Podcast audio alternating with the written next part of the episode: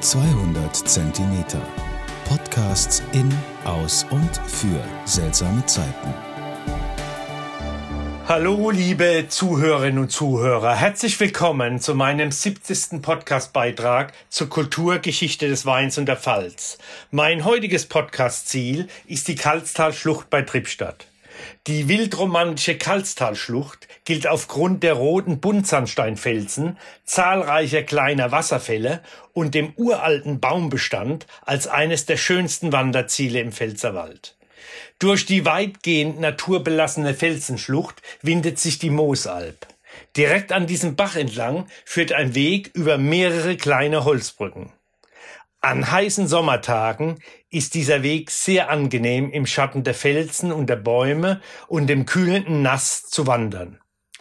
Die schönsten Eindrücke von der Schlucht bekommt man, wenn man gegen den Wasserlauf talaufwärts dem springenden Wasser entgegenwandert. Der circa ein Kilometer lange Engtalabschnitt gilt als der meistbesuchteste Wanderweg und Tal im Pfälzerwald.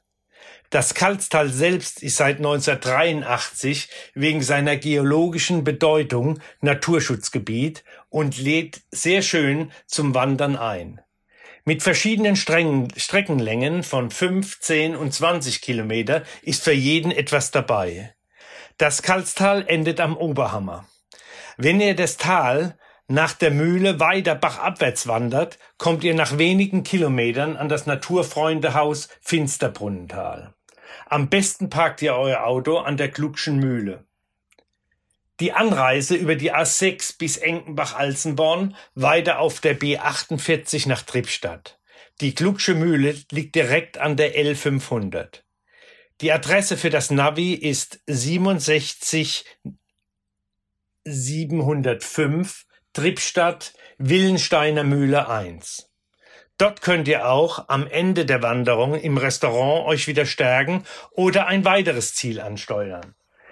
Die Burg Willenstein liegt auf der gegenüberliegenden Straßenseite von der Mühle. Dort führt ein Weg den Berg hoch direkt zur Burg.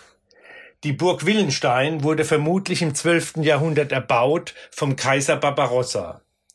1334 wie so viele Burgen in der Pfalz zerstört und als Doppelburg wieder aufgebaut. Die Oberburg war im Besitz der Dauner Obersteiner Wildgrafen, später dann Witwensitz von drei Obersteiner falkensteinischen Grafenwitwen. Die Unterburg als Besitz der Flörsheimer Rittergeschlechts. Endgültig zerstört wurde die Burg dann im Dreißigjährigen Krieg 1633 bis 34. 1962 durch einen Trägerkreis wieder restauriert und beherbergt heute ein Landschulheim. Nach diesen schönen Eindrücken habt ihr bestimmt Lust auf einen guten Pfälzer Wein bekommen.